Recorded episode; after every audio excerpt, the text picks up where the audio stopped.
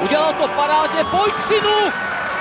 Je to gol! He's got plenty of pace for Borski. And can he find the finish? Zaplašil. Ale Medemena, neuvěřitelná záležitost! Teď to chtělo přijedat Karlovi do běhu. Teď to chtělo o chviličku dřív. Heinz.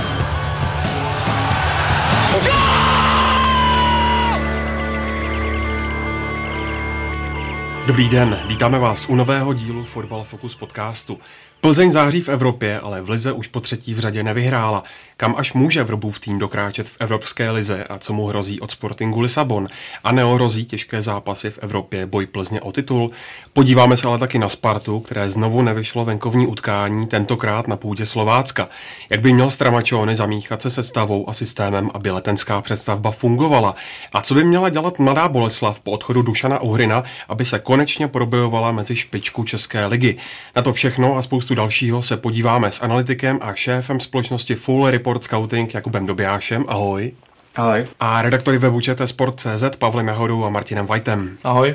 Čau, čau. Od mikrofonu zdraví Ondřej Nováček. Pojďme se nejdřív podívat na největší zprávu v českém fotbale z minulého týdne. Plzeň se dostala do osmifinále Evropské ligy, kdy si doma poradila s Partizanem 2-0. Martine, v čem se výkon Viktorky od prvních zápasů na jaře zlepšil? Asi úplně ve všem. Tam je prostě vidět, že když se Viktorce všechno sejde, tak je suverénně nejlepším týmem v lize, protože já jsem z toho výkonu měl strašnou radost.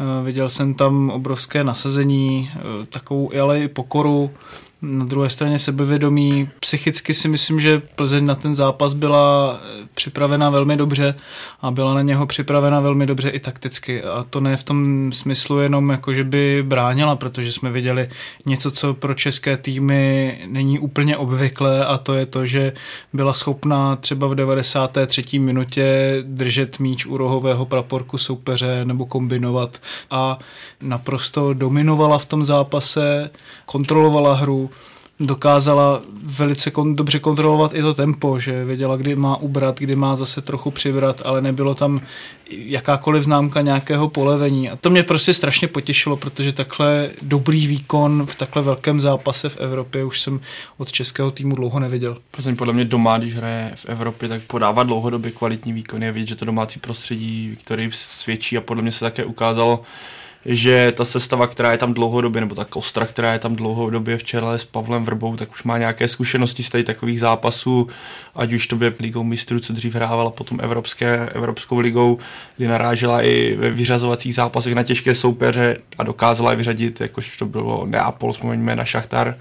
Takže já si myslím, že i tohle mělo nějakou určitou váhu na tom, proč Plzeň odhrála tak dobře, že se nesesypala. Ano, měla výhodu z prvního zápasu, kdy hrála 1-1, ale ten výkon počínaje brankářem Hruškou a můžeme pokračovat dál, zejména obrana hrála výborně, opět eh, v čele s Hubníkem, tak si za celý zápas v podstatě Partizan, který má v kádru skvělé hráče, do ničeho nepustila. Když se podíváme na ten, na třeba stačí se střih, tak Partizan za celý zápas neměl jedinou řeknu, velkou šanci a řekl bych dokonce ani šanci, takže i z tohle pohledu Plzeň hrála výborně a co se týče hry dopředu, tak předvedla svůj klasický solidní výkon, předvedla tu hru, kterou chce hrát, což je podle mě výborná ukázka toho, jak by to mělo vypadat, nebo jak by to mohlo vypadat ze strany českých klubů. Nejlíp to asi ilustrovalo to, jak hráli oba útočníci. Ta Vamba se v podstatě vůbec nedostal do zápasu. Plzeň v podstatě vymazala, což už avizoval i Pavel Horvát před zápasem, aby vymazala veškeré vlastně balóny, které vůbec do něho přijdou, pak ho dokázala. Hubník výborně předstupoval před něho.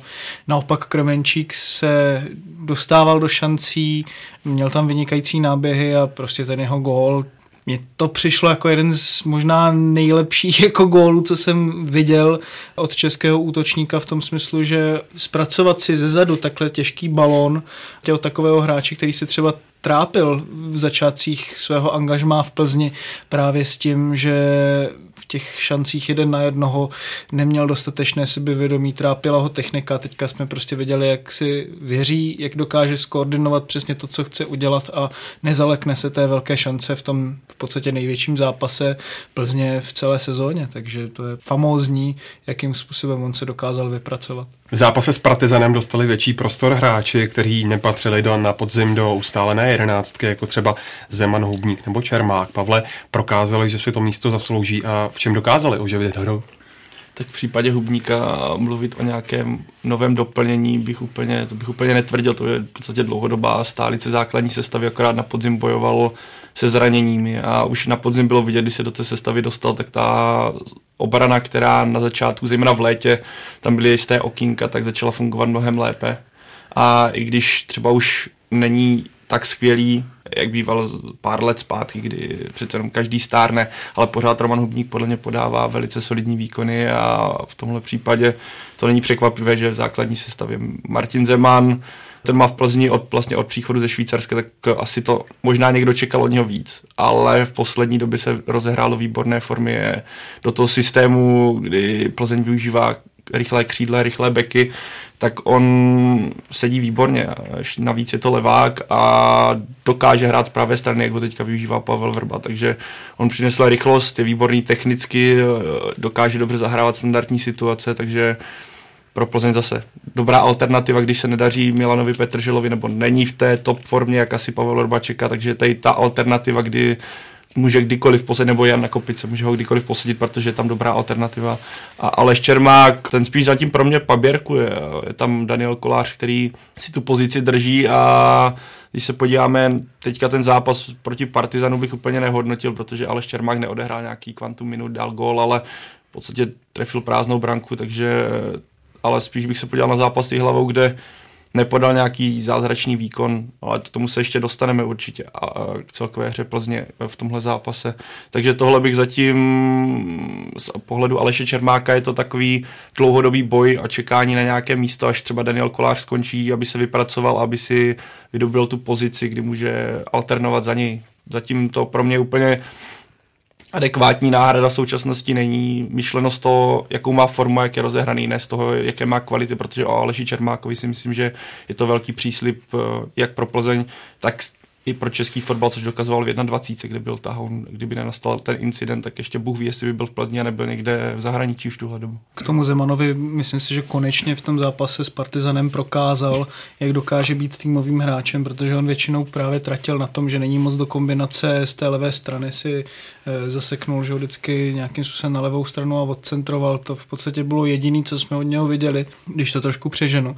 A teďka ukázal, že dokáže být velice platný i pro ten samotný tým a a tohle zjištění je pro Plzeň podle mě velice důležité, protože ukazuje se, že když on třeba ustálí formu a dokáže být konzistentnější, takže se může v té Plzni více uplatnit. Na úkor třeba Petržely, který je právě víc do kombinace, ale právě dokáže být i dobrý jeden na jednoho. Možná největší rozdíl proti prvnímu působení Pavla Vrby v Plzni je zlepšená obrana, která inkasuje mnohem méně gólů. Jak dokázal Jakube Vrba natolik výrazně zlepšit defenzívu, v čem u ní vidíš největší rozdíly? Největší rozdíl, nebo ten základ té Vrbové defenzivy jsou ty dva střední záložníci v těžišti hry. Díky tomu, že Vrba chce strašně moc držet balon, tak potřebuje od těchhle z těch dvou záložníků v těžišti, aby měli perfektně plnili pokyny a aby neustále kontrolovali tu hru při ztrátě míče. Mně se u Vrbova nového systému oproti tomu původnímu působení mnohem víc líbí ta ofenzivní strategie, kdy dokázal ofenzivní záložníky dostat do středu hřiště, tím pádem krajní obránci mají mnohem více prostoru na to hrát v těch uh, postranních prostorech. A to přečíslování ve Vápně je opravdu něco, něco zajímavého, co tady nikdo ještě strategicky nepředvedl. Takže já jsem spíš nadšený tou ofenzivní stránkou. Jinak podle nějakých matematických modelů ta defenziva je pořád docela děravá. Hmm. Taky mi právě přišlo v letošní sezóně, že dost často měli i štěstí, jako v těch eh, šancích soupeře, kdy třeba právě v tom venkovním zápase v Jihlavě třeba Jihlava neproměnila několik tutovek a takhle to bylo i jinde, ale přijde mi trochu, a je to možná i práce těch předchozích trenérů, kteří byli třeba za, více zaměření na defenzivu. To jako nemyslím, že by byly nějaký defenzivní, především strategové, ale pivarník i Koubek eh, mají rádi, když mají jisto v té defenzivě. A myslím si, že hlavní rozdíl je asi jednak v tom profilu hráčů, protože když si srovnáme Řezníka s Rajtoralem nebo Čišovského, já nevím, s Hejdou, bývali to tehdy takový hebitější, menší hráči, více založení na techniku, do kombinace, zatímco teďka jsou to silovější, urputnější typy, když samozřejmě Řezník taky bombí po pravé straně. Hejda se markantně zlepšil třeba oproti tomu, co hrál před dvěma, před třema sezónami. Ten Liberský zesílil. No, no, no, taky, taky mi přijde oproti minulé sezóně, že je o dost lepší, takže a když si mluvil o tom středu hřiště, tak samozřejmě velký rozdíl je v Pavlu Horvátovi, který byl v té první fázi klíčový pro ofenzivu, že dokázal rozdávat míče do krajů ale zase při té ztrátě míče tolik nemohl vypomoci Plzni, zatímco Hořava s Hrošovským, když ani jeden z nich není typický defenzivní záložník, jsou přece jenom o něco na tom hřiště hbitější. Ale ještě, ještě navázal na Jakuba, jak mluvil o tom, jak se dokáže Plzeň v útočné fázi ve Vápně dobře nacházet místa, dokáže přečíslovat soupeře. Podle mě proti Partizanu to bylo výborně vidět, kdy právě jak Plzeň hraje po křídlech a snaží se dostat balón do Vápna, tak často Plzeňáci přečíslovali z Partizan, hledali dobře místa a z toho plynulo i několik šancí, z toho, sice z toho nepadl žádný gol, ale zase oproti zápasu v která to strašně zahustila, tenhle prostor, tak v tom zápase, v tom utkání s Partizanem mě přišlo, že Plzeň to má spoustu šancí a hlavně dobře hledá prostory a hlavně dobře hledá spoluhráče těmi centry, což mi včera zrovna úplně ideálně nepřišlo. Mně, se, mně tam přijde zajímavá ta myšlenka toho, že eh, Vrba teďka spojil v podstatě takový ty dvě školy, co tady teď jsou například v té Slavě, kde byl Šilhavý, který naopak potřebuje ty silové hráče a kde je teď Trpišovský, který učí naopak ten vysoký pressing. A to mně přijde to spojení úplně nejefektivnější, protože pokud ten se vysune ten vysoký pressing, tak následně lítají dlouhý balony, protože ne, minimum týmu dokáže dobře koordinovaný pressing prokombinovat. A tyhle ty dlouhý balony právě lítají na vysoký stopery nebo krajní obránce, který většinu těch soubojů vyhrávají a udržují ten tlak na ten tým. Kdy bohužel Šilhavý tam ne- nedokázal dostat ten vysoký pressing a a zároveň Slávě teď naopak zeslabuje tu, tu zadní řadu. Ale to si myslím, že právě Vrba i za toho svého prvního působení dokázal i teďka teda hlavně využít parádně toho typického, dá se říct, českého profilu hráče nějaké české školy, že máme být co nejflexibilnější, máme si dokázat poradit s těmi herními situacemi, s těmi soupeři, tak jak přijdou připravit se na ně velice dobře. A Vrba to i zdůrazňoval v jednom rozhovoru, že kdyby měl Libora Doška na hrotu útoku, tak prostě by hrál jiný fotbal, hrál by silovější fotbal. Pořád bych chtěl, aby to bylo technické a kombinační, ale musí se trenér vždycky dívat na to, co má za hráče. A v tomhle tom je vlastně podle mě jeho největší kouzlo, že se nesnaží vlastně sebe dávat tolik do popředí, ale především ty hráče.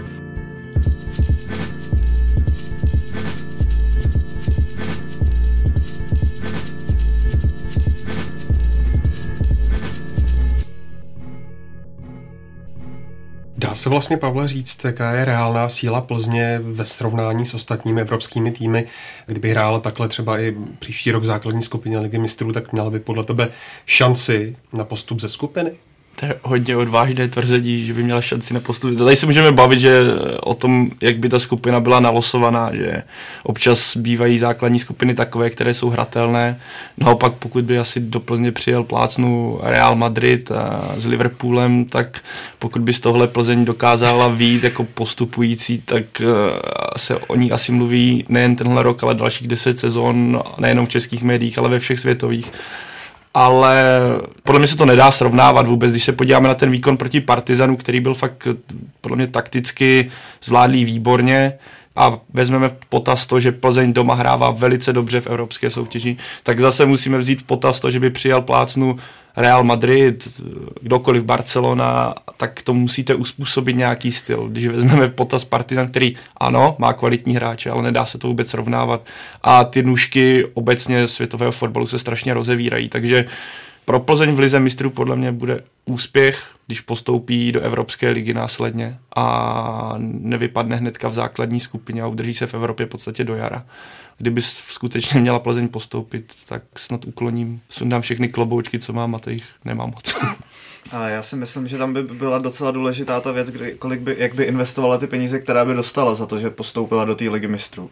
Kdy ona by potřebovala určitě posílit kádr na několika místech a omladit ho. Pokud by se povedl dobrý, dobrý setup hráčů, kteří by přišli, tak by tam jako naděje na, na právě v té dobré skupině být mohla. No, s tím, že by ty hráči kdyby perfektně zapadli do toho systému. Tam když si vezmeme, že v Lize mistrů je ten poslední tým, co skončí ve skupině, by pohodlně klidně mohl vyhrát skupinu v Evropské lize. Prostě je to opravdu druhé patro. Samozřejmě ten rozdíl třeba někdy nebude až tak vysoký, ale bude mnohem víc pomíšet na to vítězství v té skupině. A pak je tady jako věc, že my vlastně a teďka narážím na ten zápas si hlavou, vlastně nevíme ani jaká je reálná síla v Plzně v České lize, že jo, když to trošku nadnesu, protože přesně jak tady říkal Jakub, když ten tým zůstane věkově na tom stejně, nebo respektive jenom ještě ze stárne, tak je vidět, že nedokáže hrát dva zápasy v jednom týdnu. To je naprosto pochopitelné a myslím a. si, že s tímhle s tím by měl velké problémy. Já si teda nemyslím, že to bylo dvouma zápasy v jednom týdnu, tenhle případ ty hlavy, že to bylo klasické podcenění za, začátku a už z kterého podle mě ona Plzeň, myslím, že statisticky je to tak, že z horní části tabulky nedostala snad gól od eh, žádného soupeře, zatímco od spodku dostává pravidelně. A ať se to komukoliv líbí nebo ne, tak když se nastavíte na Evropskou ligu, kdy hrajete o postup do další soutěže, jste extrémně namotivovaní, je plný stadion a pak hrajete v minus 15 stupních proti poslední hlavě, kdy ani ten kotel Plzně nebyl kdo ví jaký. A teďka nevím, kolik přišlo za diváku, ale samotného mě překvapilo, že v Plzni je tak málo lidí. Hmm. Ale musíme vzít potaz, že bylo pondělí pátá hodina odpoledne, zima jako prase, že by člověk ani psa ven nevyhnal a přijede vám poslední hlava, která sice předtím porazila Slávy, ale pořád ta hlava je prostě takovým způsobem podle mě nastavená, že si říkáte, jo, to půjde, to půjde. A ten gol těžce narušil ten systém v tom případě, jak hraje hlava teďka na, na jaře, kdy ona přes zimu změnila totálně sestavu a hraje v defenzivě totálně zataženým způsobem, nebo první poločas ještě presovala lehce, druhý už byl totálně zatažená ale zvládla to výborně. Když to srovnám právě zápas Slávie se, s Jihlavou, Plzně s Jihlavou, tak mě tam přišlo z podobných věcí, že spousta centrů nenacházela hráče, které by mělo nacházet. To už, už jsme se o tom bavili minule, že Slávě centrovala do vápna neustále téměř ale Buchta s Tlustým to výborně zvládali. Jihlava skvěle zahušťovala střed a vůbec se do, do šancí nedostávala Slávy. A tohle mi přišlo i u Plzně, když to vezmu celých 90 minut, byly tam pasáže, kdy Plzeň hlavu tvrdě svíral, zejména na začátku druhého poločasu, ale že bych si řekl, jo, byla tam obrovská tutovka, kterou někdo zahodil, to bych neřekl. Byly tam dobré, dobré pozice, které se daly proměnit, ale nebyla tam žádná tutovka, kterou by si Plzeň vypracovala. Byl tam problém ve finálové fázi, často větší, přišel mi tam chybí důraz a i t- sám trenér Vrba, myslím, říkal o tom, že ten začátek nebyl ze strany Plzně vůbec zachycený a že to bylo takový, podle mě, čekání na to, že to soupeře přejedou. A na to doplatila Plzeň, protože i hlava v současnosti i tím, že proti takovým soupeřům nemá co ztratit, tak ty dva zápasy zvládla naprosto skvěle a pro hlavu úplně ideální start, když to vezmeme, ona je sice poslední, já jsem tím tak včera přemýšlel, a pro ní nemohl být lepší začátek jara, protože, protože když to vezmeme, baník první kolo po celé řadě změn nastoupil proti Slovácku, takže zápas, kdy prostě musí. Hlava, ano, dostala ty vůbec nejtěžší soupeře, co mohla, ale to jsou zápasy, z kterých prostě může každý bod jet plus a když prohraje, tak se vlastně nic nestane, protože počítáte z body až následně. A najednou se vám podaří zaříznout slávy, výborně takticky zvládnutým zápasem, to vám dodá určitě sebevědomí jako bláze, najdete do Plzně. A co můžete ztratit? Vůbec nic, už těžíte nad, nad, nad plán a povede se vám to znovu a hlava je teďka výborně vystřelená a jsem zvědavý, ale jak budou hrát třeba proti soupeřům, který jí budou blíž herním způsobem a blíž kvalitou. A na tohle jsem skutečně zvědavý. Tohle, že porazila trenéru Svědíkovi obrovská, obrovský obdiv, skvěle zvládl té jaro, ale jsem zvědavý teprve zápasy, co přijdou, ukážou nějaký měřítko. Já bych tomu dodal, že tam je hrozně sympatický to, že kdybychom se na tu tabulku podívali po podzimní části, tak hlava byl jako největší favorit, možná kolem 40-50% na sestu. Já jsem taky. A, a, a přesto udrželi i Kauniekse, přivedli mladý, mladýho trenéra, nepřivedli tam nějakou údržbu, někdo, kdo dokupe ten poslední půl rok a k tomu přivedli zajímavého levého obránce a t- ten tým jako skonsolidovali a v podstatě věřili tomu, že se, můžou, že, že se ještě můžou zachránit a riskli to na to a neriskli to na to ještě tím takovým tím stavem, co se u nás dělá, že se naberou starý hráči, který by to měli vykopat, což je uh, metoda baníku, která se mi úplně nelíbí, protože nevím, co tam s ním budou dělat za dva roky. A má to eh, velkou zábavnou formu v tom, já ji budu třeba tlačit. Jako, když to vezmeme, podíváme se třeba na tu obranu, o které se v hlavě zrovna hlava ty dva zápasy zvládla hlavně defenzivně naprosto skvěle a vezmeme, že z toho základu, co byl na podzim, je tam jenom tlustý, tak je to podle mě, a bavíme se neustále o tom, že jak týmy potřebují si zvyknout na nějaké systémy, tak v případě hlavy je to něco až pro mě osobně strašně překvapivé, jak si to sedlo. Když vezmete, že Golman a čtyři obránci, je tam jeden, čtyři hráči noví a pracují naprosto skvěle, takže ze strany, ze strany trenéra Svědíka to podle mě je skvělá práce a ukázka toho, jak se dá, jak Kuba tady říkal, jak se dá i s mladým kádrem nebo s mladším doplněním kádru výborně hrát, když to vezmeme navíc, odešel Krejčí stoper, jeden ze základních kamenů té defenzivy a stejně to funguje skvěle. No. Což... Ano, to má jenom plán, výborný plán B toho, že když se, když se náhodou nespadne, tak ten, teda, když se náhodou spadne, tak je tam ten mladý tým, který následně bude mít motivaci hrát té druhé lize, oproti tomu, když prostě by tam byl Antonín Rosa, Krejčí, tyhle ty vlastně starší hráči, kteří tam pět let bojovali o sestup, najednou teda to nedoskázali, spadli a teď musí další prostě rok, dva tahat znova z těch sestupových těch, tak je to psychicky, ta, ta psychika je taky náročná pro tohle. Zatímco ty mladí hráči tu motivaci mají mnohem větší. Mm.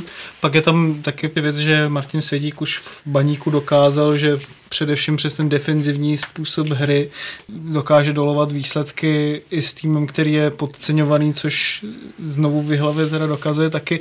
Mně se ten výkon proti Plzně líbil víc než proti Slávě. Přišlo mi, že je mnohem aktivnější a to i v tom druhém poločase, že se dokázali dostávat na útočnou polovinu, což proti Slávě prakticky vůbec ne. I Kauněk tam vlastně ještě neproměnil jednu obrovskou tutovku, když tam napadal Matuše Kozáčika. No a je to ale teda naprostá senzace, protože hlava nezískala ani bod do posavať venku, zatímco Plzeň všechny zápasy své vyhrála. Vyhrála všech šest posledních zápasů eh, proti hlavě, takže v podstatě by se chtěl říct, že to už chtělo nějakou statistickou anomálii.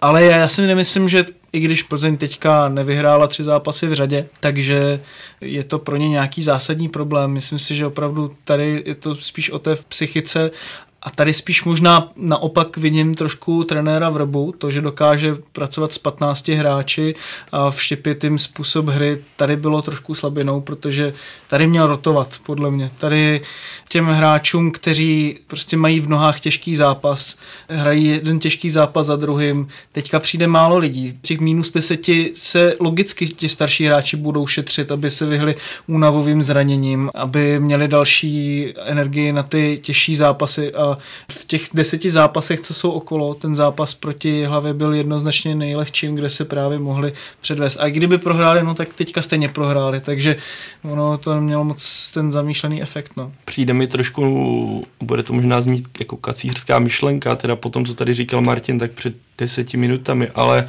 přijde mi trochu, že forma Michala Krmenčíka oproti tomu podzimu je lehce níž, jakože když vidím, když jsem viděl ty pozice, do kterých, do kterých se dostalo proti hlavě. Zapomeňme ten moment proti Partizanu, kdy předvedl ten krásný gol, kdy ukázal všechny své vlastně přednosti, nějaké náběhy, skvělá práce tělem, ale už proti Olomouci se dostal do nějakých dvou solidních pozic, tentokrát měl taky nějaké, řekněme, šance. A přijde mi, že na podzim by tohle dával v, té, v tom svým laufu, kterým byl, kdy mu to skutečně padalo jako blázen. Teď už včera mi přišlo i chvilkama, když jsem viděl takové ty, když vždycky je detailní záběr po neproměněné šanci na něho, jak už v jeden moment byl takový trošku, nechci říct zlomený, ale už to byl hmm. asi sám si uvědomoval, že tohle třeba mu tam padalo na podzim. Už a, super vybavuju ten záběr. Ale nechci, nechci říct, že nemá formu, to vůbec, ale tak. tak té formě, kterou, kterou Krmenčík měl na podzim, teďka něco chybí a potřebuje se chytnout na nějakém zápase, a, protože ty schopnosti furt má a ukázal to v té evropské lize. Ale je vidět, že jsou na něho také stop týmy výborně připravené, ať už ten Partizan doma, nebo teďka i hlava. Dá se říct, že to utkání si hlavou byla jakási anomálie, nebo... Já bych se o Plzeň nebál. Takhle bych to řekl. Zatím bych se o Plzeň nebál. Tým je natolik zkušený a ten trenér je natolik zkušený, že jako kdyby tohle nedopadlo, tak tak může příští rok klidně postoupit dokoliv z ligy mistrů. Je větší podle mě pravděpodobnost, že někdo český tým postoupí v příštím roce ze, ze skupiny ligy mistrů, než že Plzeň ztratí titul a možná mi tohle někdo omlátí o hlavu na konci sezóny, ale asi takhle bych to řekl já. A ten tým je jako sám o sobě hrozně sebevědomý a ne, tohle by, by jim nemělo jako podrazit nohy.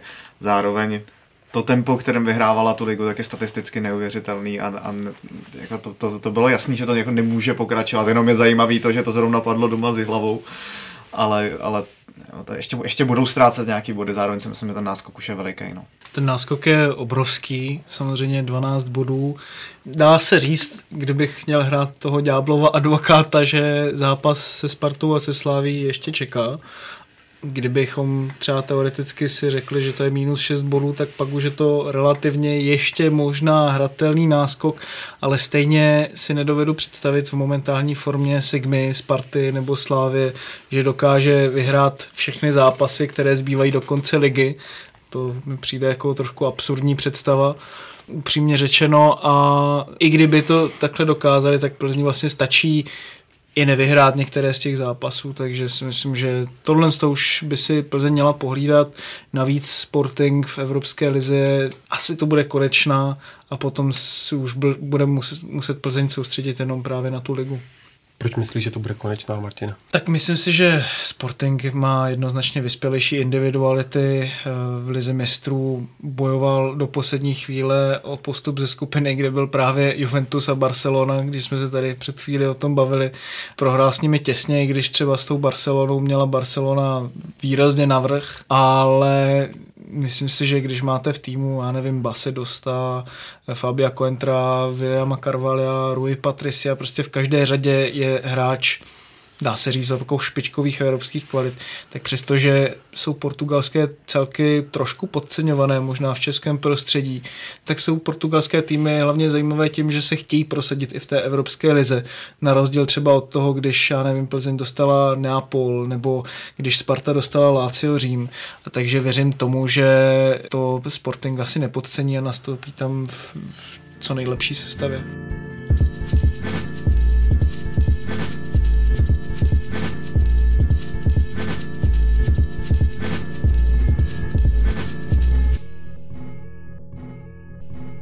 Tak pojďme na Spartu, ta znovu ztratila body na hřiště soupeře, tentokrát na Slovácku. Proč Martine zase nezvládla vyhrát venku? Protože další její výkon venku byl tragický.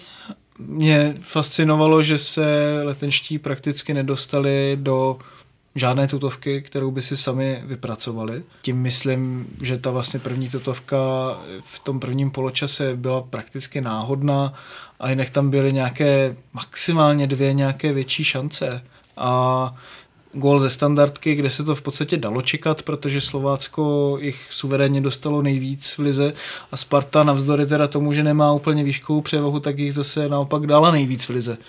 Což se nakonec ukázalo jako klíčové, tam padl gól, že?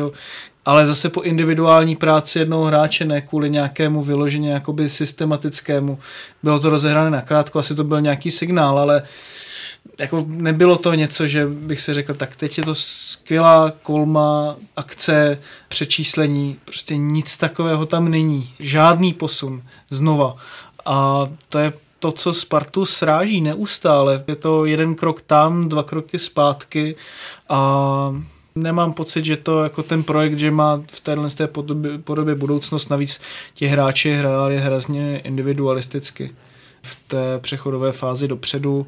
No a potom bylo vidět, že Friedek je teda naštvaný, že mu tam třeba Benheim nepřihraje do náběhu, ale on tu naštvanost spíš jako dostává do takové frustrace, že tam třeba po druhý už nenaběhne spíš než jako aby neustále nahrával, no. což si myslím, že je trošku škodlivé.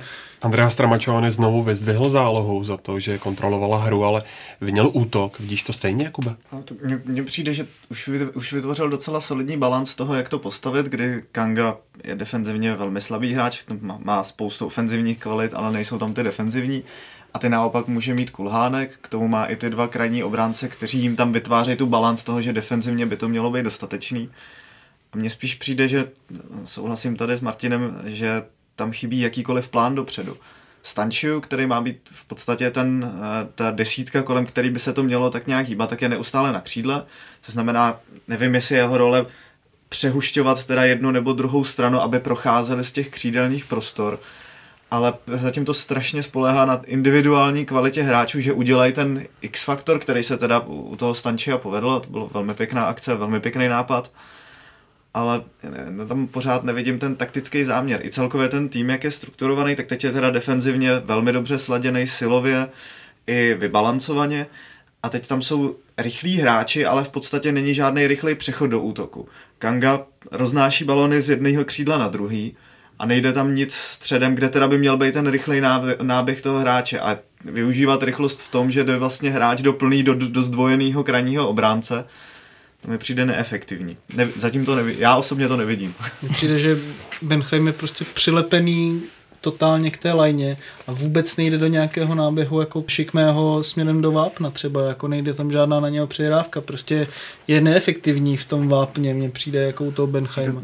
Dobré je to srovnání s tou Plzní, kdy Kopic s Petrželou tak, no. jsou, v těch křídelních prostorech jsou krajní obránce a Kopic s Petrželou jsou v těch meziprostorech mezi středem a krajem.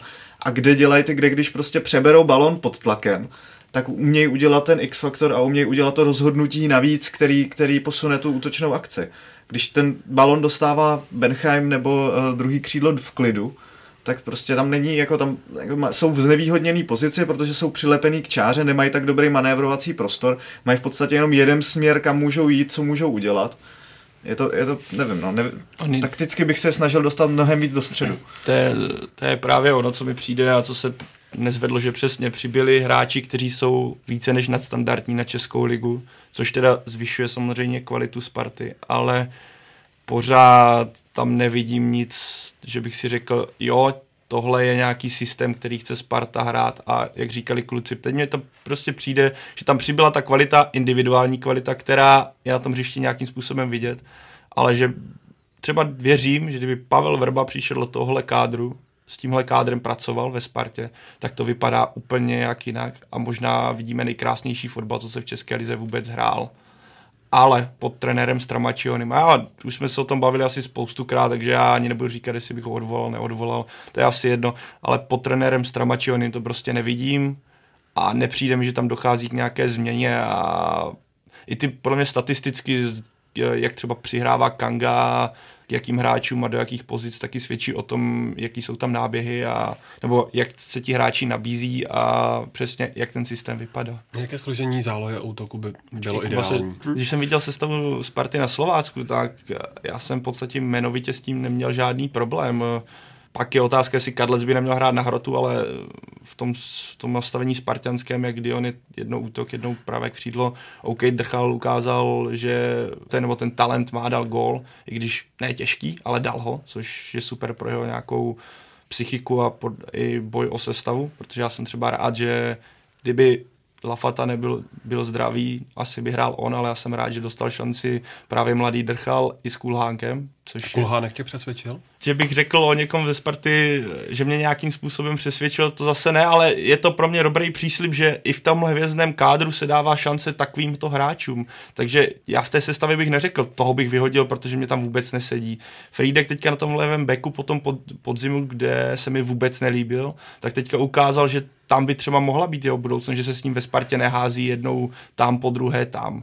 Ale a i Benheim, zase téma Benheim v přípravě skvělý, teďka nevýrazný, nemastný, neslaný, v soubojích nedůrazný, přijde mi, že ho kdokoliv odstaví. Nevím, čím to je. Já vůbec, ten tým je tak hvězdně napěchovaný, že bych čekal skutečně, že to bude fungovat. Ale ten, ta individuální kvalita prostě nepřeváží taktiku. Zatím to tak vypadá. Jasně, eh, nej, nejvíc mrzí z hlediska vůbec českého fotbalu, že v tom budoucím modelu, teda jak byly teď nastavený ty role hráčů, tak není prostor pro Sáčka, který je dle mého teď v Lize jeden z největších talentů českého fotbalu. A měl by, měl by se snažit hrát a má i kvalitu, ukázal i tu kvalitu v zápasech, ve kterých hrál, že to může hrát. A v tom, jak je to teďka postavené, tak tam není prostor pro box to box záložníka což já doufám, že někam od, odejde, nebo což je jako škoda pro český fotbal, že nebude hrát tady, ale Jo, to... Ne, jako usáčka mě to přijde jako v podstatě kriminální, že nehraje, protože Rozhodně. on by se do toho systému tak strašně moc hodil, že by právě dokázal fungovat jako takové lepidlo mezi těmi individualističtějšími hráči, dokáže výborně hrát tu roli té osmičky v tom, v tom systému Sparty a dokázal by právě to třeba, já nevím, tu no, hlavně. No, přesně, přesně a že, že by to nestavil vyloženě na sobě, jako tady tohle z toho. Třeba tady tenhle ten aspekt tam jako ve hře Spartě nevidím Kulhánek a Drchal. Líbí se mi, že Stramačony dal v tom zápase prostor eh, mladým hráčům, odchovancům, ale oni, ty odchovanci by měli nastupovat do zápasů, kde je nějaké jádro už vybudované, kde je nějaký systém a, a kde oni akorát můžou da, dodat takovou tu nadstavbu nebo jácnost, kterou mladí hráči mývají. Zatímco prostě tady ještě na takových jako klíčových pozicích, jako je útočník a záložník defenzivní, chcete po nich trochu moc. Třeba tak to zvládnou. ten útok alternativa jiná nebyla, že jo? Tam by mohl hrát Kadlec, ale vpravo by musel hrát uh, Plavšič, který je úplně stejně na tom věkově, nebo řekněme plašansky, jak bys tady, jak bych navázal na to tvoje jako... Plavšansky. Plavšansky, jako drchal, takže tady v tomhle případě podle mě není rozdíl a Kulhánek hrál celý podzim, na, nebo si se nepletu, hrál celý podzim v Liberci, takže to není zase kluk, který by vylítl z dorostu a najednou by skočil do základu. Tady je prostě, pokud se máme bavit o Sáčkovi, tak je tady zase věc, bude se vám těžko posazovat Stančů, o tom se nebavme, to je prostě, ale těžko se posadí Kanga, který ale mi zatím přijde těžko usazený v té sestavě, kdy možná, jak už jsme se o tom bavili, tak on si chodí strašně hluboko pro ty balony, pro mě, podle mě až příliš často a zbytečně. Tam by tím pádem potom vypadne ten střed, kdyby on mohl rozdat ty balony líp. Jsem jako strašně zvědavý, co s tím Sparta hodlá dělat dlouhodobě hlediska. Oni můžou hrát spolu nějakým způsobem, ale musí se to nastavit na nějakých pevných základech a to mi zatím nepřijde. Kanga zase častokrát rozhazuje rukama, že mu někdo nepřihrál a objektivně bych strašně rád viděl tenhle tým Sparty funkční, protože si myslím, že by mohl být strašně silný, ale zatím tam nevidím ani náznak té funkčnosti. Ani v jednom tom zápase. V Liber, nad Libertem sice Sparta vyhrála, ale se štěstím a teďka se ukázalo, že i Slovácko teoreticky mohlo vyhrát, protože ještě Kajovi se ten zápas příliš nepodařil. Po strašně dlouhé době hrál mistrák. Je vůbec nějaký zápas, který se Kajovi podařil? Tady se, ano, hrál strašně špatně, nebo já si myslím, že statisticky to jde vidět, že tam měl snad nevyhrát jediný vzdušný souboj a v, tom, v těchto faktorech byl skutečně dole, ale na jeho obranu, nevím, jestli ho moc lidí bude bránit, ale on hrál mistrák nebo ostrý zápas pořádně po strašně dlouhé době a to nikdy není jednoduché, ale to zase nechci říct, jo, odehrál špatně, nevadí, hrál po dlouhé době. Ten výkon byl špatný, ale pořád tam vidím jistý, jistý důvod, proč ho hájit, protože naskočil do nějaké sestavy, teďka celkem ucelené po strašně dlouhé době. Jakub. Já bych tady jenom dodal, že proč nehrá teda toho Kangu vejš, když no. máme probl- problém držet ten balon blízko, blízko brány. Kanga je přesně ten hráč, který prostě dostane ten balon, zalepí ho a je schopný udělat tu průnikovou přehrávku, to, to absolutní rozhodnutí používáme Kaja, na míči by neměl být zase tak špatný, když jsme ho zatím moc neviděli, ale zdat nevypadá moc špatně. Hovorka je na rozehrávku velmi dobrý a Kulhánek v tu roli v Liberci plnil uh, taky velmi dobře. Navíc já bych teda, když už jsme tady kritizovali Stramačionyho, tak ten tak s Kulhánkem je podle mě úplně skvělý kdy oni se snaží už v podstatě tři sezóny zalepit situaci toho, když se jim vysunou graní obránci, aby tam byl dobrý štít za nima, kdy to měl dělat Vácha, který defenzivně pak nebyl schopný, byl zraněný, ubíral na síle. Následně přišel Mavuba, který mu je 33-34, už tu roli plnit nemůže. Následně přišel Manžek, který průměrně nahrává asi na 4,5 metru. Takže ten zas nemá tu přidanou hodnotu na druhou stranu, i když toho Bořiče dělat může, ale za, není, to, není to hráč, který má celý ten skillset a Kulhánek tohle to může skvěle zalepit a přijde mi to jako strašně chytrý, odvážný tak, který bych jako hodně chválil. Mm. To je právě ono. Ten Kanga se tímhle vlastně neguje nebo eliminuje tu výhodu tady těchto hovorky Kulhánka, kteří jsou, jsou schopni mu ten míč dát, dát ten střed, kdy on by se s tím, on je malý, technicky zdatný a má ty první tři kroky, takže on by to mohl si to převzít a okamžitě to rozdávat do křídel, kdy i v tom proti tomu zápase v Liberci. do středu. To no, jako, a nebo průnikový, přesně stanču, to jsou kluci, kteří si schopni si tam udělat ty trojuhelníky dát. A i proti tomu Liberci on ukázal, že ty míče do těch, ne, teďka zase řeknu, do těch křídelních prostor, kde ten Benheim rychlej nebo na druhé straně bude Karles, je schopný dát, jenže když bude mezi stopery mít balon, tak to bude těžko takhle se dávat, když Kulhánek bude vedle něho, najednou tam budou čtyři na 20 metrech čtverečních, Stanču bude vytažený, takže tam najednou vzniká prostě kapsa, kde nikdo není. A tam já vidím zase problém další Sparty, který, ale to je přesně o tom, že trenér tohle musí nějakým způsobem korigovat, aby ten Kanga se tam tak nestahoval, protože to podle mě musí vidět.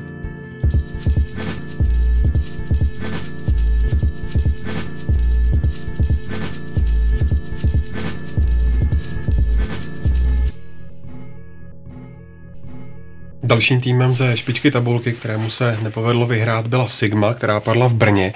Pavlečím dokázala zbrojovka zápas ovládnout a proč Olomouc prohrála? Takovým, abych to definoval jako profesorský výkon Olomouce, že už proti Plzni ona má Olomouc obecně trošku problém v té finálové fázi, dát tu finální přihrávku, že tam zase bylo takové oťukávání kolem vápna, chyběla mi větší rychlost ze strany Olomouce, navíc to vůbec se jí nepodařilo do hry, nebo Brno dobře vymazalo Řezníčka, který na pozici útočníka neměl za celý zápas jedinou střelu. A ano, Olomouc měla několik šancí velkých, jenže je nedala a Brno prostě z dobré pozice góla dalo. A Olomouc ukázala, že to prosazení v té, prostě v té finálové fázi teďka zásadně drhne.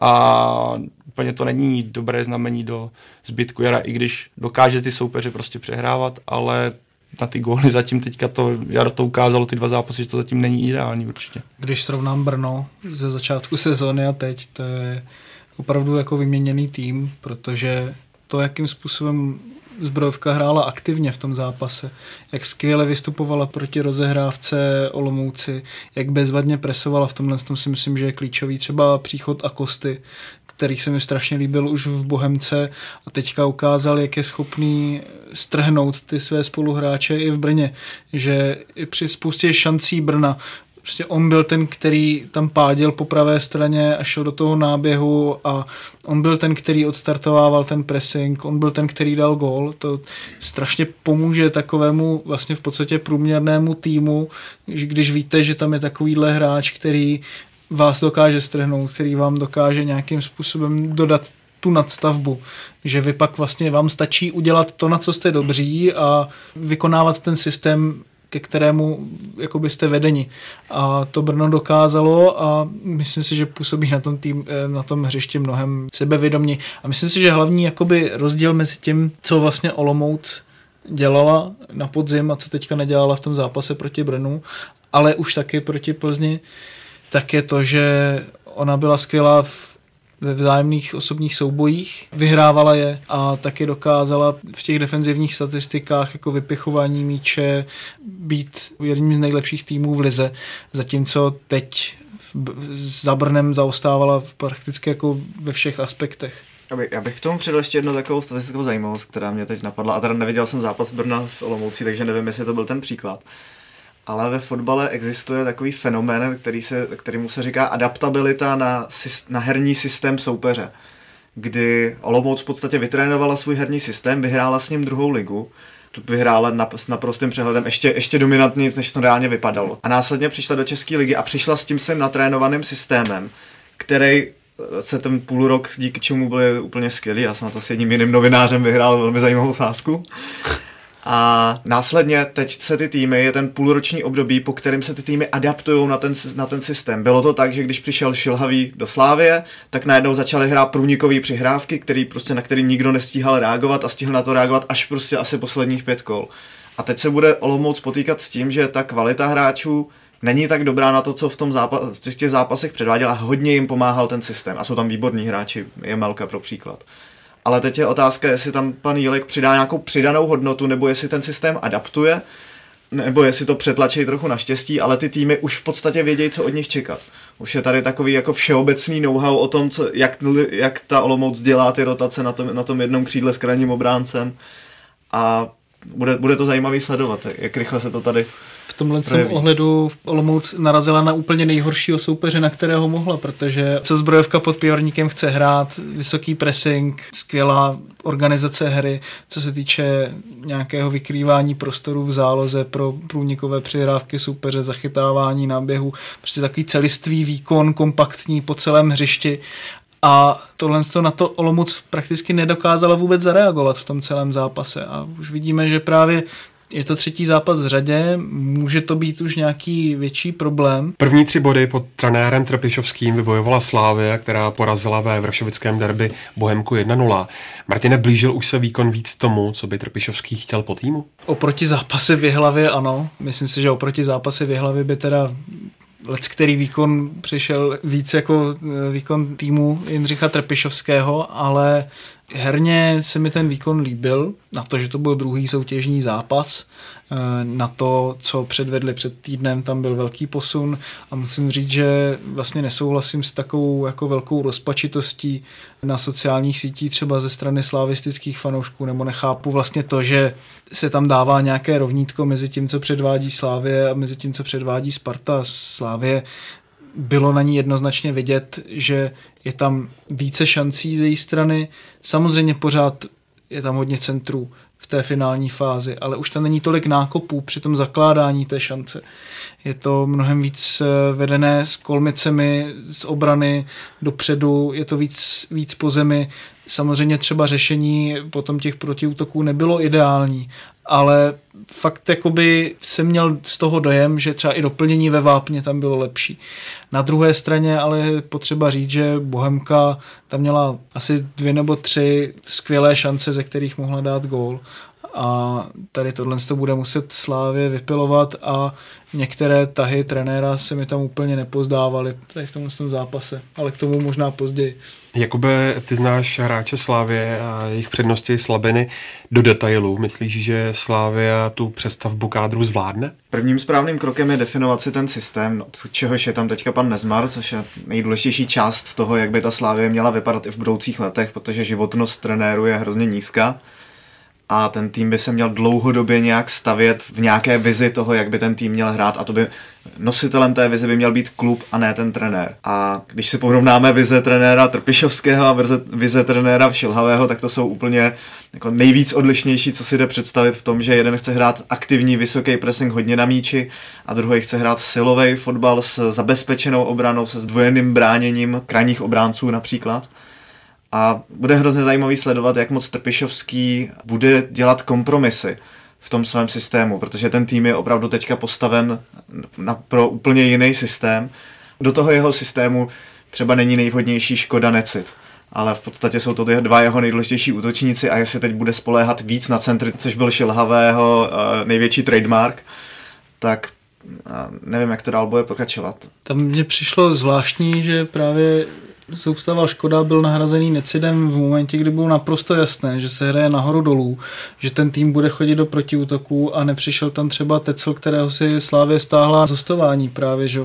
kdy on právě při těch protiútocích Jablonci byl na podzim strašně platný. No. To mě třeba překvapilo, pak mě vlastně zarazilo, že nehrál nebo vůbec nebyl v kádru Pavel Bucha, ono se teda vědělo, že Simon Delí měl virózu, ale teda vlastně nepřesnilo se pořád, jak to bylo s Buchou, který podle mě nesklamal úplně totálně v tom zápase v hlavě. No se to strašně těžko hodnotí ve váku, všechny tyhle ty rozhodnutí, protože neznáme aktuální rozpoložení hráčů, toho, jak vypadali týden v tréninku, toho, jak, jak plnějí ty taktické pokyny, který, který on tam ten trenér chce, jak moc musí ty taktické pokyny právě změnit. Tam ona nejde říct, já mám tady vizi a chci už hned teď tenhle ten tým učit tu svoji vizi. Ono to může na tohle to narazit. A zároveň to může být třeba dobrý řešení, protože ten tým to může zvládnout a naučí se to rychleji a bude mít výhodu na začátku další sezóny, protože už ten tým bude znát tu vizi a nebudou tam ten kompromisy. Pak je tam problém taky, že, že na pravém beku hrál Jakub Jugas, že on by třeba ty hráči podle mě v té základní jedenáctce byli i pro ten systém, který Trpišovský chce hrát, ale v tom případě nechápu, že tam třeba nepo, nedal Sýkoru a nalevo Sobola, kteří by to byli schopní hrát víc, zatímco Jugas strašně se snažil, ale bylo vidět, že pozici pravého beka prostě nehrává a nehrává ji dlouhodobě a třeba ta šance, jak namazal, teďka nevím, tuším, že to byl Kabájev v tom mm-hmm. útoku Bohemce, tak ta prostě vyplývala z toho, že není zvyklý moc hrát dopředu a bylo tam spousta střel, které šly mimo, neřešil ty situace úplně ideálně, ale já to jemu nechci vyčítat, protože on prostě není hráčem, který by měl hrát v tomhle tom systému na pravém beku. No. Tam bylo hodně vidět to, že to bylo nějaký úplně nouzový řešení, protože podstatě, když mám, když mám Jugase na krajním obránci, tak jeho role má být to, že má být teda na zadní tyči a hlavičkovat na zadní tyči. Tam se nedostal, byl vždycky pozdě, nebyl tam ani jednou. Zároveň teda vím, jeho, vím, že jeho přednosti není zrychlení jeden na jednoho a on se prostě čtyřikrát, pětkrát pokoušel přejít soupeře v nějakém prostě předkopnutém balonu nebo tak, kde jako všechno tohle to selhalo. A následně teda, když prostě on hrozně chtěl dopředu, tak nebyl vzadu a byl prostor za ním vzadu. V podstatě nesplnil ani jedno z těch rolí, což je přesně v tom, že, že, tam, nebyl, že tam nebyl zvyklý hrát a v příštích zápasech už bude mít Slávě Bořila který byl vykartovaný, takže ten tuhle tu roli splní, ale tohle bylo nepovedený nouzový řešení, bohužel.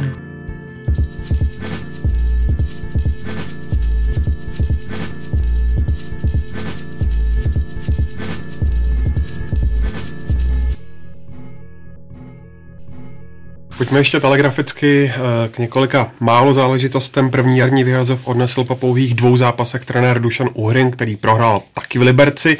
Pavle, kdo myslíš, že by ho dokázal ideálně nahradit pro tým, který momentálně Boleslav má? Tak ono se mluví o Josefu Vébrovi, takže pro mě asi mě upřímně zatím jiné jméno takhle z patra úplně nenapadne a Josef Weber vlastně s Karvinou i s tím týmem, co měla, předváděl hodně solidní výkon, je to trenér progresivní, který se nebojí nějakých uh, novinek zavádět, takže pro mě on by nebyl úplně špatný kandidát v, pro Boleslav, která je prožívá zase svou boleslavskou nemoc. A na neštěstí to dopadlo tak, že se v Boleslavi rozhodli takhle. Asi trenéra Uhryna za mě mohl skončit už zimě a mohl ten trenér nový eh, pracovat přes celou zimní přestávku. Takhle to dopadlo, že po dvou kolech skončí trenér, který celou zimu připravoval ten tým a najednou je pryč, takže jsem skutečně zvědavý, co se bude dít jak to bude v Boleslavi vypadat, ale už by měli najít co nejrychleji řešení, protože jim teče silně do bod a s tím kádrem je to neuvěřitelné, ale pokud je Josef Weber skutečně číslo jedna, tak proč ne? Jaké by to řešení mělo být, Martina? Já si myslím, že to nezáleží až tak úplně na tom trenérovi, protože už jsme se bavili tady v jednom z minulých dílů, že Boleslav je takovým jako pohřebištěm trenérů, neustále tam dochází každého půl roku k nějakému měnění sportovní koncepce, k velkým změnám v personálích a to je věc, která Boleslavě strašně podráží nohy. Celý ten klub by se měl vybrat, na jakou cestu eh, by se měl vydat, protože tam vůbec není jako jasné, jakým způsobem je ten klub veden. Buď se může vydat cestou nějakého rodinného klubu, jako třeba v Liberci, anebo se může vydat na cestu, která si myslím, že by dávala v případě Boleslavy smysl, geografickém třeba například, že tam bude stavovat hráče mladé z pražských klubů, kteří tam třeba přijdou na hostování, pak se tam třeba přivedou pár nadějných hráčů ze zahraničí, kteří mají možnost nějakým způsobem speněžit Jenže to se Boleslavi teďka vůbec nedaří. Když se podíváme na přestupový trh, tak tam je Boleslav k smíchu. Dobře, Skalák byl třeba prodaný do Brightonu, ale jinak kromě něho odešel za Hustel, za Pakatel, odešel Kůdela před dvěma lety do Liberce, kam by vlastně vůbec neměl chodit protože Boleslav je na tom finančně lépe než Liberec, aspoň podle teda všech těch zpráv, které jsou dostupné. A Kůdelu potom Liberec dokáže speněžit eh, ve 30 letech 30 miliony. Teď si vezmeme, kdyby ten hráč byl o pět let mladší, jako jak by to třeba ten posun byl ještě větší. Chramastův teďka přestup do Jablonce je vlastně takový jako strašně podivný. Potom všechno tady tohle to tam úplně čpí tím, že ten klub vůbec není sportovně nějakým způsobem a, a technicky nějak ucelený v tom, co má dělat a jednoznačně se to projevuje na hřiště a třeba i v práci s fanoušky. Pro boha, teď přece jako není možný, abyste vy třeba hráli semifinále poháru v úterý ve tři odpoledne proti Plzni. Čemu se pak jako chcete divit, že vám tam nevychází? Místo jedné tribuny tam máte jednu velkou reklamu na Škodovku. Jo? S tím stadionem si nedávají práci, prostě to papundeklový prostředí od A do Z.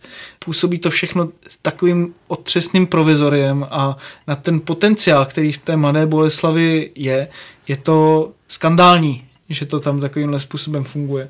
Pojďme ještě na úplně poslední věc. Karviná vyhrála nad Zlínem 4-0. Zlín má nějaký problém? Tak Zlín má problém, který má mladá Boleslav. Odešli odchovanci, odešli hráči, kteří s tím stylem hry byli spjatí dlouhodobě a prostě jsou tam hráči pozbíraní veliké kvality, ale kteří ještě podle mě nejsou plně spjatí s tím klubem a regionálním rodinném klubu, jako je Zlín, tady tohle z toho může dělat problémy. Zároveň to může dělat problémy čistě jako i z toho hlediska herního stylu, že ti hráči prostě nejsou dostatečně spjatí, neví ještě přesně jakoby ty své pohyby. Ve Zlíně docházelo dlouhodobě k relativně velkým posunům. Železník to teďka, i když se vrátil, nedokáže nějakým způsobem replikovat tu formu, jakou měl předtím. Mění se tam hráči, takže myslím si, že u Zlína je i tenhle ten problém. A kdybychom se jakoby ještě měli nakrátko zastavit u tvé společnosti Full Report Scouting, která pomohla s přestupem Oscara do Liberce z Litvy, který se zatím ukázal ve velmi dobrém světle, tak které soutěže jsou třeba v Evropě úplně přehlížené, ale přitom třeba mají pro český trh velký potenciál? A například to Pobaltí je jako velmi levná, levné místo, odkud, odkud Česká liga může tahat nejlepší hráče v, za malé jednotky milionů i, i občas zadarmo na hostování ta liga je velmi nekvalitní. Ale ti nejlepší hráči, kteří tu ligu dominují, jako třeba dominoval Oscar v 19 letech, a ne, nejenom v 19 letech, ale on tam je od svých 17 let, už je adaptovaný na to prostředí jako Afričan. A od 17 let měl velmi zajímavá čísla, my jsme ho zachytili už někdy loni v, Dub, loni v Dubnu, kdy on sice hrál v téhle té soutěži, ale následně pak byli v Evropské lize a hrá, hráli proti mistrovi Švédska, přes který postoupili a přes Sam Johnston. A myslím si, že takovéhle jako mít přehled v takovýchhle ligách. Druhý příklad je Ikauniax, který přišel na hostování, následně se adaptoval a začíná předvádět velmi dobrý výkon a v podstatě má hodnotu kolem půl milionu eur, možná i víc. Všichni ti, kteří hráli Czech Soccer Managera, by měli vědět, že tady tyhle trhy jsou nejvýhodnější pro vývoj hráčů. Já si myslím, že právě to Pobaltí je taky strašně zajímavý v tom, že ti hráči mají obrovskou chuť se prosadit v tom českém fotbale, že charakterově jsou strašně dobře podle mě na to nastavení a není to jenom právě Ekouněx nebo teďkom Oscar. Máme Kianska se v Brně, který tam působí relativně dlouhodobě. Máme že jo, Sýma Luce v Bohemce, který tam se uchytil v základní sestavě. Svého času působil, si pamatuju, Karel Kidron na Žižkově, což byl taky spíš silový hráč ale byl tam jako určitý potenciál a myslím si, že v obraně si splnil svoje, takže to je výborné, jinak samozřejmě to Balkán je velice dobré. Potenciálně podle mě jako Sparta si vybrala posily na velice dobrých trzích, protože se můžou víc adaptovat líp třeba jazykově na to prostředí a působit tady dlouhodobě. Anton, a já bych to nerad schrnul jenom na ten Balkán a ne, na to, na to pobaltí. Třeba druhá holandská liga nabízí velmi talentovaný hráče, kteří třeba prošli akademii Ajaxu a teď čekají na tu příležitost z první ligy, která prostě třeba nepřijde nebo to, to, toho hráče dostatečně neznají. A takovýhle hráči se můžou přijít za v 19-20 letech za velmi nízký peníze pro Spartu a Slávy může být zajímavý nějaká druhá italská, kde Italové do zahraničí skoro neodcházejí a bylo by to velmi zajímavý tady, tady dva sem přijít, protože tam je kvalita těch hráčů velmi dobrá a je tam problém jenom s tou adaptací, ale když se podíváme dneska, kolik už tady žije Italů hmm. s jejich ekonomickou situací, tak na Spartě. Takovýhle, takovýhle jo, to, to, je hrozně překvapivý, že tady není v podstatě žádný, že si nepřivedl žádného Itala z druhé italské ligy kde pro příklad Andrea Schiavone je úplně ne, velmi zajímavá šestka, která by řešila všechno to, co Sparta hledá. Tam si myslím, že akorát problém u těchto těch soutěží, že oni pořád vidí jakoby lepší cestu do té nejvyšší své soutěže právě skrz tu druhou ligu.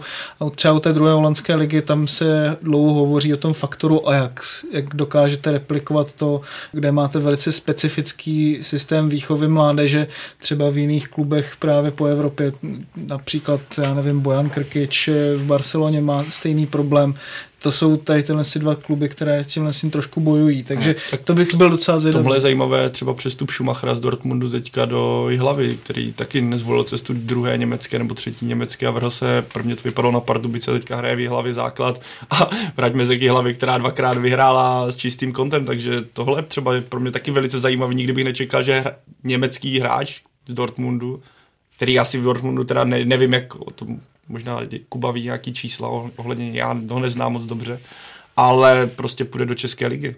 To mě velice překvapilo. Celkově ta cesta těch klubů není to koukat na ten náš tady malý rybníček, ale podívat se trochu do toho zahraničí, protože ty nejúspěšnější věci se stejně, ten, ten český rybníček tady zná prostě těch 16 týmů a všichni ho znají stejně a všichni ho diskutují stejně a ty hráči mají díky tomu vyšší cenu. A pak jde, pak jde sehnat z Pobaltí, z, z silných klubů, z, z toho Holandska, Itálie, jde sehnat prostě nějaký zajímavý hráče, který nemají tenhle ten faktor, že, že nechtějí, nechtějí zkusit do té první kdy ta Itálie ztrácí trochu tu finanční sílu, v těch, už, tam, už se tam dostává Benevento, Palermo bankrotuje aktuálně a ty kluby, ta, už tam není ta finanční síla, tohle pro ně je cesta. Když my jsme řečili teďka pro, pro jeden klub útočníka právě z jedné takovéhle soutěže a ten útočník měl nastříleno snad 50 gólů v druhé lize, kdy jednou chvíli teda hrál tu první ligu, následně spadl a prostě nedostal zatím tu šanci a přitom to je prostě hráč, který mu je 23-24 let a je to pravidelný střelec, dává více jak půl gólu na zápas a byl jako směšně levný na české podmínky. Z dnešního Football Focus podcastu je to všechno. Díky moc jednak vám, že jste si udělali čas, pánové, a jednak i vám posluchačům, že jste nás doposlouchali až sem. Pokud máte chuť si pustit další díly nebo i naše další podcasty, tak jděte na stránky čtsport.cz nebo využijte podcastové aplikace na mobilních telefonech, kam se vám vždy každý nový díl automaticky stáhne. Najdete nás taky na Soundcloudu, v iTunes nebo na YouTube. Mějte se pěkně.